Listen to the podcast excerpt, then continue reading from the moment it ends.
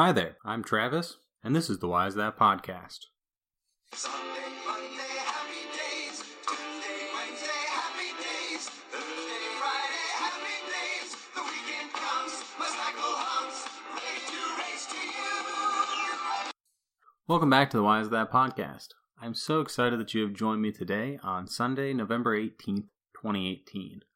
Way back in episode 1, we discussed how November comes from the name of the ninth month of the ancient Roman calendar, and in a couple months we'll likely discuss that 2018 piece. The length of a month comes from the traditional concept that measured the cycle of the moon phases. This is called the synodic month and lasts approximately 29.53 days. In fact, the word month and the word moon are cognates with a common etymological origin. While our calendar is today based on the solar year, the original month was built around a lunar one, and the 18th would have been how many days into that moon phase we currently are. That final piece, Sunday, is what we will talk about today, specifically why each day of the week is named as it is. As I started writing this episode, I debated which day of the week I should begin with and which I should end. However, as I researched the days of the week, I found that their origins were almost all linked to a single concept, so I decided to explain this concept before we get into the exact days of the week. First, we should briefly touch on the English language. Today, it is the most widely spoken language in the world, as it is the lingua franca of international business and overwhelmingly the most common second language in the world. And of the 7.5 billion people who inhabit this world, a full 1.5 billion of them, or 20%, speak English. The fact that if you gathered the entire world population into a single room and one in five of them would be able to speak English is an absolutely astounding fact to me. Especially considering that it is a fairly young language, as the great vowel shift that transitioned the language from Middle English to Modern English only just completed somewhere around 1550. In 500 years, it went from a fairly localized language in England to dominating the world. Linguists are able to trace the development of English back through what we call language families. The current language is English, but its ancestors are first Anglic, then Anglo Frisian, then West Germanic, then Germanic, and finally to Indo European. Indo European is the oldest ancestor that we can confidently trace our lineage, and today its various descendants are spoken as a first language by 42% of the human populace, which makes it by far the largest language family in the world. However, we are not going to discuss it any further today. That would be going back too far. Instead, we are taking the step to our next oldest ancestor, the Germanic. The oldest Germanic language is called Proto Germanic and was spoken in Iron Age Scandinavia from the first millennium BCE. Germanic tribes who spoke that language, or its descendants, started moving south to the areas we would today call northern Germany and southern Denmark sometime around the 2nd century BCE. Typically, these movements would be stopped by the time the migrating people hit the Rhine or the Danube rivers. It is in these second century migrations that the German tribes first appear in the historic record from the Roman perspective. Conflict eventually erupted between the two groups of people as the German people migrated. They happened to find themselves on Roman land, and as you might expect, the Romans were not best pleased by this occurrence. The conflicts are collectively known as the Germanic Wars and began with the Cimbrian War in 113 BCE and lasted all the way into the Byzantine Empire era. However, since the German people were never a single united peoples, these Germanic wars were more of a series of only loosely related battles and wars that are just lumped together for historical convenience rather than actual long term historic connection. In the early period of the Germanic Wars, the contact between the German and Roman people was fairly minimal and did not become more regular until after the ascension of the Emperor Augustus. The imperial empire under Augustus put forward a concerted effort to expand the empire, and Germany was one of the areas in the empire's crosshairs. While we will not go into it, the Battle of the Teutoburg Forest in 9 CE is within this time period. Sadly or happily, depending on which side of the border you resided, the Romans were unable to ever conquer the Germans, and a border was set up between the two peoples. Once this border was set up, continual contact occurred between the two groups of people from that point forward, sometimes in adversarial roles, sometimes as trading partners, and sometimes as allies or employers. This contact, specifically in that first century of near constant contact, is where many customs and traditions were shared among the peoples. One of the customs was timekeeping. Other customs include words and religions and a whole bunch of other stuff that we're not going to discuss today. The process in which words, customs, and traditions were transferred and translated from Latin into German is called interpretatio Germanica, or Germanic interpretation. Basically, what happened is the Romans told the Germans about the way they did things, and then those Germans told other Germans, and those other Germans continued to spread it until eventually all the Germans knew it. The problem with that is, well, have you ever played telephone? What about bilingual telephone when only half of the people speak both languages? Sounds difficult, right? If I were to start things off by saying Salve, Quid agis, it would probably be easier for you bilingual people to explain that I mean, hello, how are you? For our days of the week, it was kind of a game of bilingual telephone that resulted in our modern names. Both the Germans and Romans already had a concept of what a day was, as basically all civilizations since the dawn of humanity have used the light of the day and dark of the night to measure a day. The names of these days, though, were not set, and a week was not at all standardized either. At the time of Germanic and Roman contact, the Romans used an eight day week, and the Romans taught the Germans the names of each of these days. We will take Monday for our first example. The Roman name for Monday was Dies Lunae. Dies means day, and Lunae means moon. Instead of a direct loanword, the Germans instead translated or interpreted the names to make them make sense within their own worldview. In English, a translation of Dies Lunae would be Day of the Moon or Moon's Day. As I said at the beginning of this episode, the word moon and the word month are cognates and therefore have the same older root word. Day also existed in an older German form, that form was Dag. The German translation and interpretation of Dies Lunae sounded something like Manendag. As the Proto Germanic language evolved and changed into English, Manendag slowly shifted to Moonday and our modern Monday. Monday then is the day of the moon, thanks to Germanic interpretation of the Old Latin name. Christian and Jewish tradition holds that Sunday is the first day of the week and Saturday is the seventh and last day of the week. The tradition originated in the book of Genesis as God created the world and universe in seven days. This seven day week tradition is the one that we are used to and familiar with today, and many of us, especially those in the United States or Canada, are used to the calendars on our computers beginning with Sunday and ending on Saturday. But for those of you in the United Kingdoms and other countries in Europe, my understanding is the calendars start on Monday and end on Sunday. If you live elsewhere, please tweet which day of the week your calendar starts with. I debated which day to start with, and as you may have noticed, I chose Monday. The International Organization for Standardization was founded in 1947 and sought to help standardize measurements and other details for international business and relations. In 1988, the organization decided to tackle the days of the week and issued Article ISO 8601 Data Elements and Interchange Formats, Information Interchange, representation of dates and times. This article stipulated that Monday was day 1 of the week and Sunday was day 7. Makes sense given the organization's main purpose is standardization for business, and just about every business starts their work week on Monday. For the rest of us, which day is first probably matters very little, but I had to draw an arbitrary line somewhere so I could start this episode, and the ISO 8601 is where I'm going to draw that arbitrary line. That means we can move on to day 2, Tuesday. In Latin, this day of the week was known as Dies Martis, which meant the day of Mars, or Mars Day. Interpretatio Germanica did not just literally translate each name or concept the way Day of the Moon stayed Day of the Moon, just in a different language. Interpretatio Germanica was particularly important in religion as Germans and Romans attempted to understand each other. Each group of people had their own long standing pantheons of gods who they themselves worshipped. The two groups worked together to draw comparisons between their gods and find each god's counterpart. The Roman god Mars was equated and identified with the German god Tiwaz. We know that Mars was the Roman god of war and agriculture and that the god lent his name to the planet. Unfortunately, we do not know much about the Germanic god Tiwaz.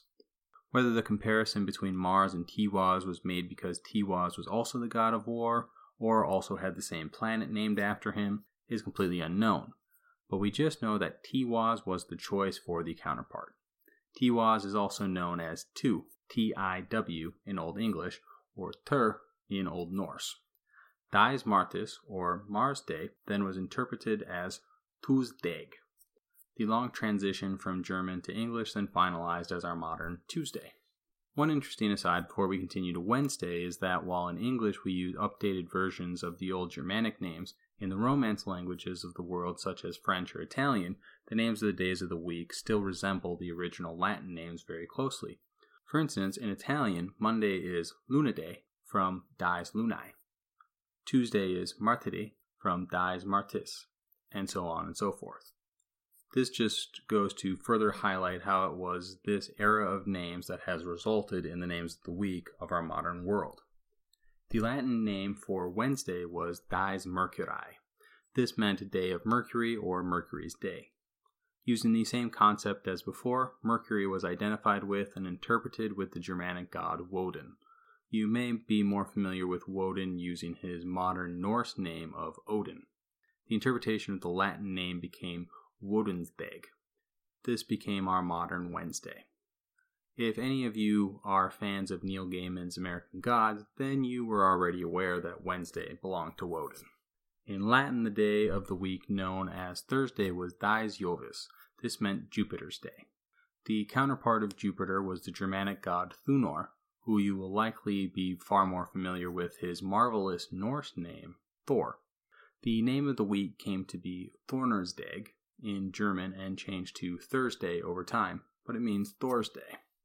The last day of the typical work week is called Friday, and in astrology is often associated with the planet Venus.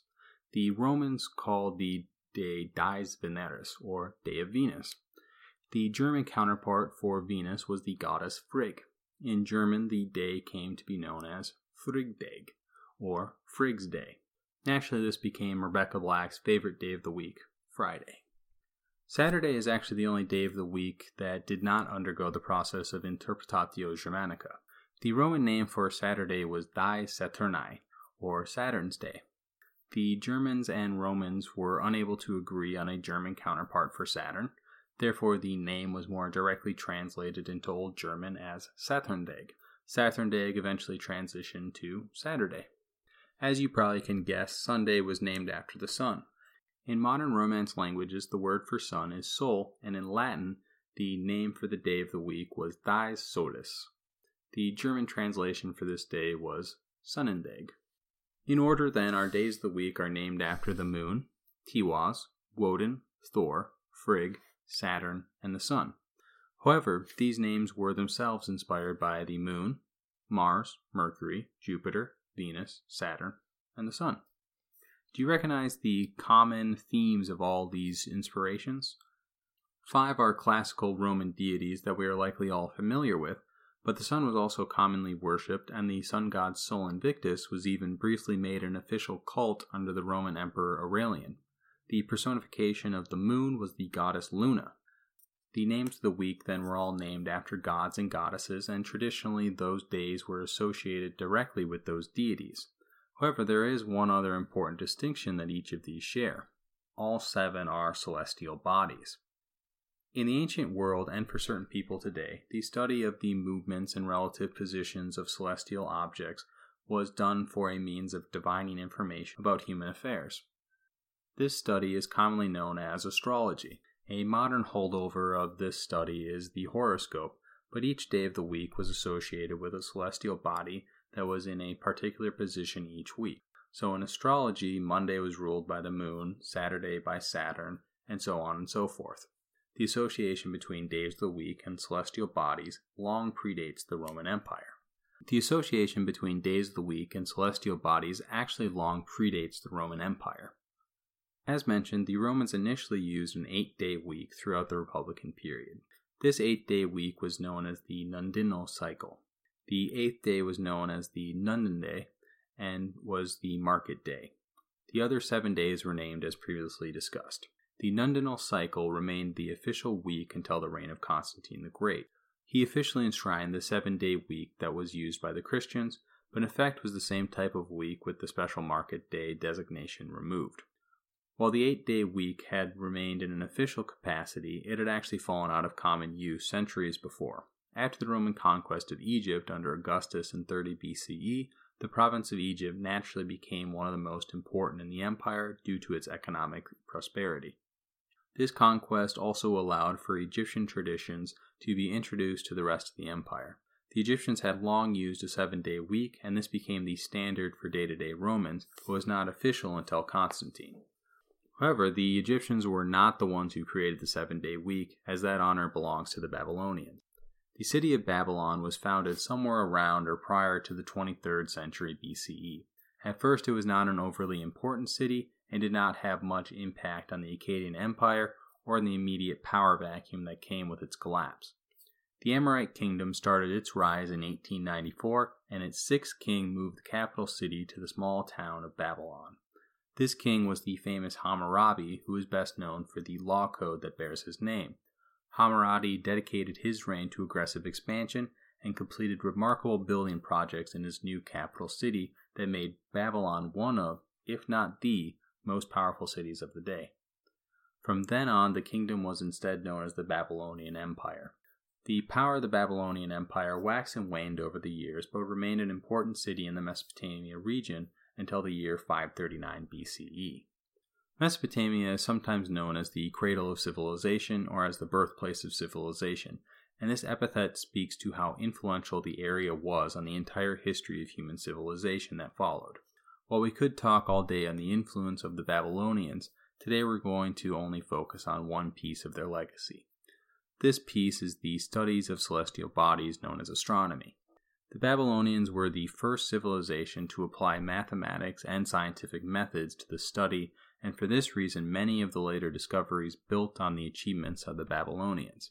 As an example, the oldest rectangular astrolabes date to the 1100s BCE and were found in Babylon, as well as several even older tablets that recorded movements of celestial bodies over several years and the length of daylight over a solar year. We have used days, weeks, months, and years for our entire lives, so it is easy to take them for granted.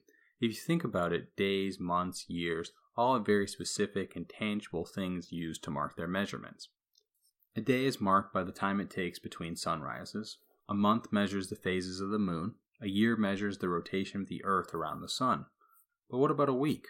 Seven days, eight days, they both seem fairly arbitrary. Our modern calendar is based on thousands of years of traditions, but it was ancient peoples like the Babylonians who created that tradition.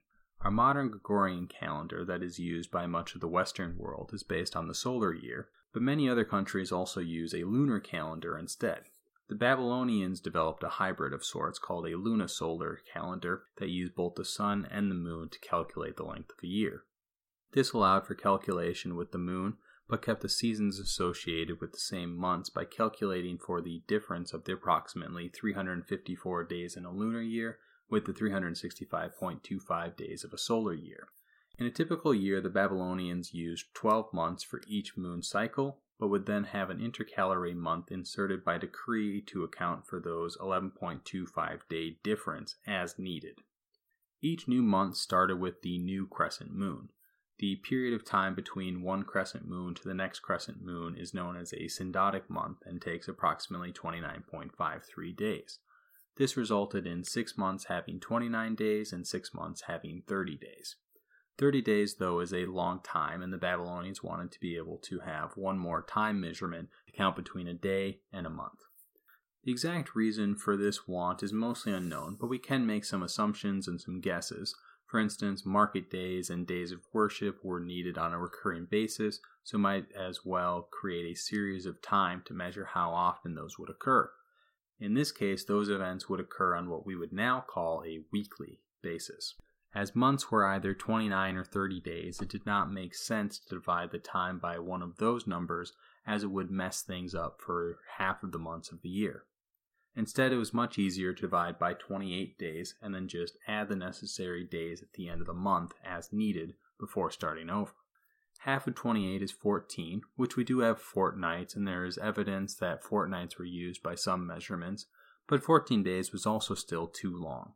28 divided by 3 is 9.33 repeating, so that just does not work. 28 divided by 4, though, is 7, and 7 just happened to be the perfect number for the Babylonians' purpose. Seven is also often considered a special number in many societies. For instance, the ancient Egyptians thought of the number seven as a god number, and for a time only the pharaoh could use the number seven. Plus, it seems to have some mystical properties seven deadly sins, seven heavens, seven kings of Rome, and so on and so forth. So perhaps it was based on this nice, tidy measurement, or perhaps it was based on wanting to honor the mystical number seven by having it be the length of a measurement. One alternate explanation for the seven day week has to do with the phases of the moon. The process is generally broken into eight parts waxing crescent, first quarter, waxing gibbous, full moon, waning gibbous, third quarter, and waning crescent. The first quarter has half the moon lit up, the full moon has the full moon lit, the third quarter has the other half of the moon lit up, and then finishes the process. Each quarter is approximately 7.4 days, so each quarter is approximately a week. The Babylonians may have based the seven day week on this lunar cycle. The truth is is that we do not really know the exact reason behind the seven day week. Once a seven day week was established, the next step was to name each day of the week. The Babylonians had based their entire calendar from days to years on the sky, so naturally they wanted to name their days of the week after the most important pieces in that sky. If you are a stargazer or a fan of astronomy in any degree, then you know that the stars in the night sky stay roughly in the same spot each and every night. It is true that they move a little bit, but not too much, and not very quickly. This is why we can always count on the North Star to point the way north night after night, and why we can mostly find Orion's belt pretty easily each and every night. If you spend as much time looking at the stars, attempting to discern their meaning, as the Babylonians did, then you will quickly recognize that there are a few celestial bodies that move much differently than the stars do.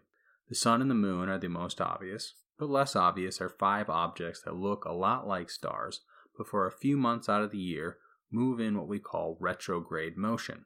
These are the five planets that are visible from Earth by the naked eye or with technology that would have been available to the ancient world. Today we call these five planets Mars, Mercury, Jupiter, Venus, and Saturn. You notice that these are the same five planets that were used by the Romans to name their days of the week.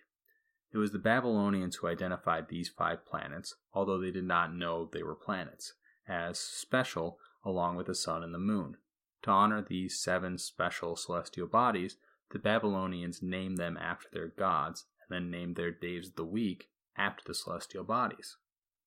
Beyond the couple of theories that I mentioned for where the seven day week originated, there is one additional theory, and that is that since the Babylonians had found seven celestial bodies and associated each one with a single day of the week, the seven day week just naturally followed as a way to honor these seven celestial bodies. The Greeks were another early civilization that was absolutely captivated by astronomy. The ancient Greeks built on the findings of the Babylonians, it is believed that the Greeks built their calendar, including the seven day week, based on the Babylonian calendar. The ancient Greeks followed the practice of naming the days of the week after the celestial bodies, who in turn were named for Greek gods. Therefore, the Greeks interpreted the Babylonian gods to Greek counterparts and used those for their names of the days of the week. The Romans then copied the Greek calendar and used their own counterparts to name the days of the week. The Romans just added a special market day, which took them away from the seven day week. So, to recap, our names of the week were first developed through the Babylonian calendar, which was developed by their knowledge of astronomy. The Babylonian calendar and practice of naming their days of the week after the sun, moon, and five visible planets was passed on to the Greeks and Egyptians. The Greeks passed the names of the week to the Romans, who used the Roman counterparts instead of the Greek ones. The Germans then did the same thing from the Roman pantheon to the German one. So our modern English names are named after the Germanic deities who were the counterparts for the Roman pantheon and represented the sun, moon, and the five planets that had been identified during the classical period.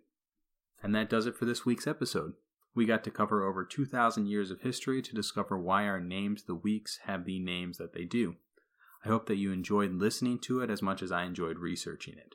If you did, I would really appreciate a rating in your favorite podcast app, or at the very least, you hitting that subscribe button so you can listen to the show every two weeks on Podcast Republic, Acast, Apple Podcasts, Stitcher, Spotify, iHeartRadio, or wherever it is that you listen to podcasts. The various social media accounts, email, and website can be found in the episode description. If you have any questions or would like to suggest a topic for a future episode, please let me know. Until next time, cheers.